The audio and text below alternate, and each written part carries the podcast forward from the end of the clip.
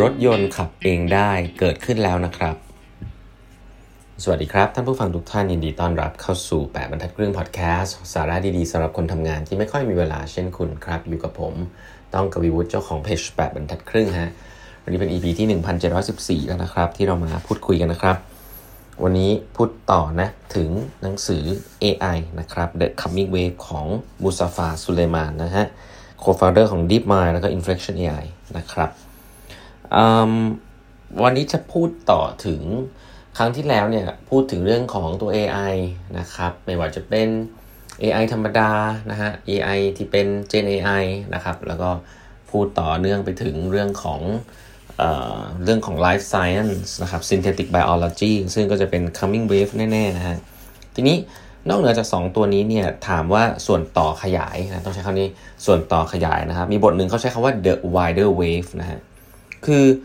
จริง ๆ แล้วส่วนหนึ่งที่เวลาเราพูดเรื่องของ AI เนี่ย เราจะพูดถึงระบบการคำนวณมันสมอง Gen AI Chatbot อะไรพวกนี้ใช่ไหมครับ แต่ว่า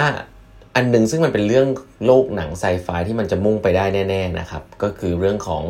คำว่าหุ่นยนต์นะฮะเอ๊ะหุ่นยนต์กับ AI เนี่ยเวลาเราผมพูดเขาหุ่นยนต์ทุกคนนึกถึงอะไรครับ เวลาพูดถึงหุ่นยนต์ทุกคนน่าจะนึกถึงหนังเรื่อง Terminator เนาะก็คือ เป็นหุ่นที่มันรูปร่างเหมือนคนนะอาจจะตัวเป็นเหล็กอะไรอย่างเงี้ยแล้วก็สามารถเคลื่อนไหวได้เหมือนคนนะครับอันนั้นคือหุ่นยนต์ในเวลาในมุมมองของเรานะครับเวลาพูดถึง AI เนี่ยส่วนใหญ่เนี่ยเขาจะ refer หรืออ้างอิงถึงระบบประมวลผลนะครับส่วนใหญ่จะเป็นแค่นั้นเนาะไม่ว่าจะแล้วส่วนใหญ่ไม่ว่าจะเป็นประมวลผลในคอมพิวเตอร์ หรือว่าอะไรก็ตามเนี่ยแต่ว่า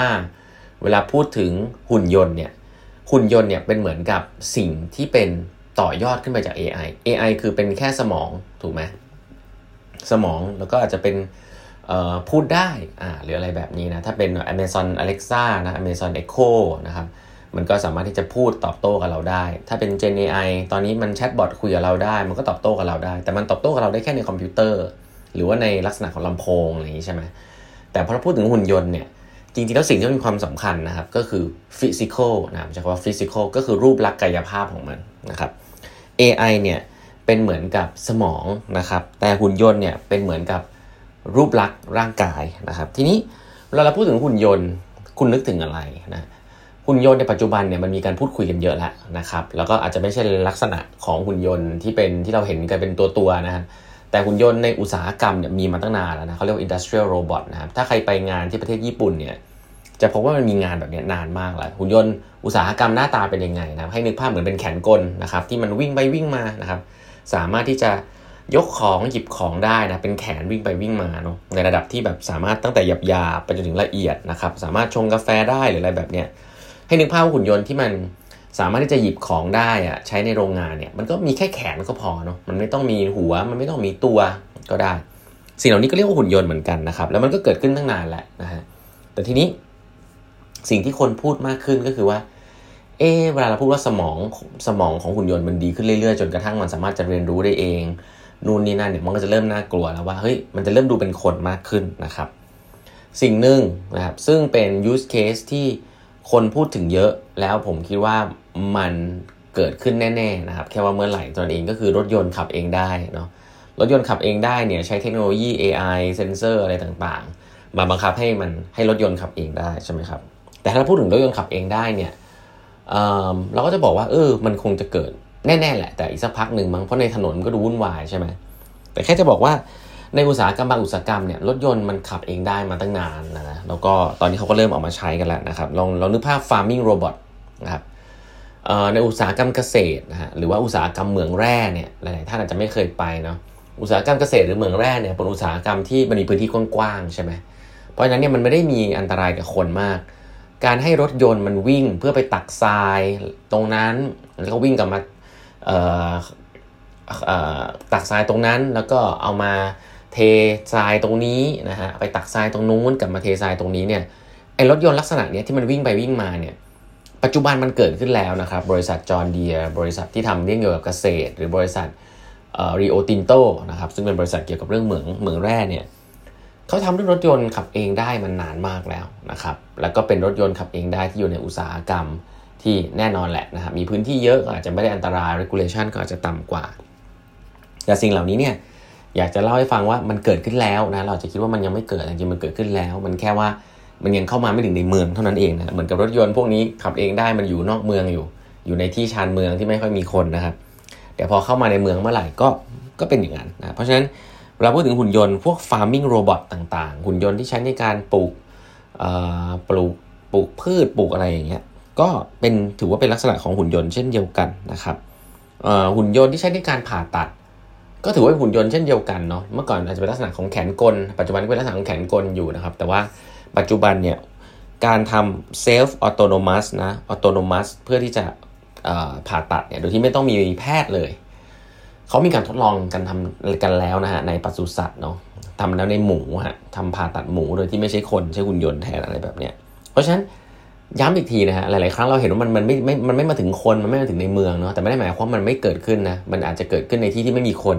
มันเกิดขึ้นเพื่อทดลองกับสัตว์ก่อน แต่เมื่อมัน work มากขึ้นเรื่อย ๆ เนี่ยมันก็จะมาถึงคนในที่สุดนะครับเพราะหุ่นยนต์ผ่าตัดก็เกิดขึ้นแล้วนะฮะเรื่องของ robot อีกลักษณะหนึ่งที่คนพูดถึงเยอะนะครับก็คือหุ่นยนต์ที่เรานึกว่าหุ่นยนต์เป็นตัวตัวถูกไหมเป็นตัวตัวหรือเป็นแนวเป็นรถอะไรเงี้ยเป็นลักษณะที่เหมือนกับมันเราเราเรา interact ได้ด้วยนะไซส์ประมาณเนี่ยเป็นรถเป็นหุ่นที่เราเห็นอยู่ แต่จริงแล้วหุ่นยนต์อีกกลุ่มหนึ่งซึ่งน่าสนใจคือหุ่นยนต์ที่มีขนาดเล็กมากๆนะครับในอนาคตเนี่ยหุ่นยนต์ที่มีขนาดเล็กมากๆ แบบไซส์แบบอันนึกภาพไซส์เหมือนไซส์เหมือนผึ้งอะอย่างเงี้ย ไซส์เหมือนผึ้ง แต่ว่าหุ่นยนต์กลุ่มนี้ลักษณะเป็นโดรนเล็ก ๆ นะครับ แล้วมันสามารถที่จะฟอร์มตัวได้เขาเรียกว่าสวอร์มนะฮะตัวเดียวอาจจะทำอะไรมากไม่ได้แต่ลองนึกภาพมี 1,000 ตัว โอ้หุ่นยนต์กลุ่มนี้เนี่ยอาจจะเป็นหุ่นยนต์ที่เข้าไปช่วยทำงานอะไรบางอย่างนะครับเขาพูดกันถึงกันเเรื่องของการทำให้ฆ่าเชื้อโรคในดินอ่าเนี่ยเราส่งหุ่นยนต์พวกนี้เข้าไปในดินนะดินพื้นดินเนี่ยแหละนะครับ แล้วเขาเข้าไปปรับสภาพดิน แทนที่เราจะแบบ ใช้แค่ปุ๋ย เราใช้หุ่นยนต์เข้าไปปรับสภาพดินได้แบบถึงพริกถึงขิงเลยอย่างเงี้ยเป็นต้นนะฮะเพราะฉะนั้นหุ่นยนต์ตัวเล็กๆ ปริมาณเยอะๆ ก็จะมี use case ของมันอยู่เช่นเดียวกันนะครับ อันนี้เขาก็พูดถึงการการปรับสภาพดินนะฮะการทำให้ตัวพื้นที่ดินมันสามารถที่จะปรับสภาพเหมาะกับการเพาะปลูกมากขึ้นด้วยหุ่นยนต์เหล่านี้นะครับ หรือแม้แต่การเขามองว่าอนาคตสมมุติถ้า พืชถ้าสัตว์อย่างพึ่งนะครับ ซึ่งมีหน้าที่ที่เป็นในการผสมเกสรดอกไม้เนี่ยพึ่งเนี่ยเริ่มขาดแคลนเนี่ยหุ่นยนต์ที่ทำหน้าที่แทนพึ่งที่ใช้ในการผสมเกสรดอกไม้ในสวนเนี่ยก็สามารถทำให้เกิดขึ้นได้ครับ โดยที่ไม่ต้องมีพึ่งจริง ๆ เพราะฉะนั้นหุ่นยนต์ขนาดเล็กเหล่านี้เมื่อมันเกิดขึ้นนะเมื่อมันสามารถสอดประสานทำงานกันได้อย่างที่ผมบอกอะ่ะคือเป็นตัวเดียวอยู่โดดๆมันก็เรื่องหนึ่งเนาะก็ดูไม่ได้ยาก แต่พอมีเป็นพันๆตัวแล้วมันต้องวิ่ง เจอกันตลอดนะวิ่งทำงานด้วยกันตลอดโดยที่คนไม่ต้องไปบอกเนี่ยใช้ programming เอาเนี่ยไม่ง่ายนะครับ แต่เรื่องนี้เนี่ยผมว่าทุกคนอาจจะเคยเห็นแล้วนะว่ามันเกิดขึ้นแล้ว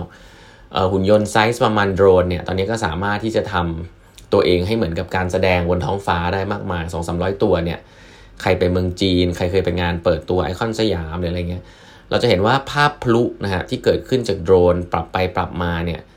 เกิดขึ้นแล้วนะฮะเพราะฉะนั้นการประสานสอดประสานกันระหว่าง หุ่นยนต์ขนาดเล็ก เรื่องนี้ก็จะเป็นเรื่องที่มันสมองของมันมีความสำคัญมาก แล้วก็เป็นเรื่องที่เกิดขึ้นแล้วนะครับในปัจจุบันคำถามคือว่าไอการทำให้หุ่นยนต์ขนาดเล็กหลาย ๆ หลาย ๆ ตัวเนี่ยมันสามารถที่จะมีประโยชน์ได้มันมีอะไรอีกนะครับเขามีเพื่อนพูดถึงการหุ่นยนต์ตัวเล็กพวกเนี้ยใส่เข้าไปในร่างกายมนุษย์นะอาจจะเข้าไปในฉีดเข้าไปในเส้นเลือดคนเพราะมันเล็กมาก ๆ ไปทำปฏิกิริยาอะไรต่าง ๆ กับเลือดของเรากับเซลล์ของเรา แล้วก็ทำให้ เราสามารถซ่อมแซมเซลล์ได้โดยการฉีดหุ่นยนต์ตัวเล็กเข้าไปอะไรแบบเนี้ยเกิดขึ้นได้นะครับ ตอนนี้อาจจะยังไม่เกิดเรื่องเหล่านี้ แต่ว่าไอ้เรื่องแบบนี้แหละที่เขาพูดถึงกันเยอะๆนะครับ เพราะฉะนั้นเวลาเราพูดถึง AI เนี่ยมันลิงก์ต่อไปสู่แอปพลิเคชันเหล่านั้นนะครับ เดี๋ยวจะมาเล่าให้ฟังต่อนะว่ามันมีเรื่องอะไรที่มันสามารถที่จะไปได้มากกว่านี้อีกนะครับ วันนี้เวลาหมดแล้วนะฮะ ฝากกด subscribe แบบนักครึ่ง podcast นะครับแล้วเราพบกันใหม่พรุ่งนี้นะครับ สวัสดีครับ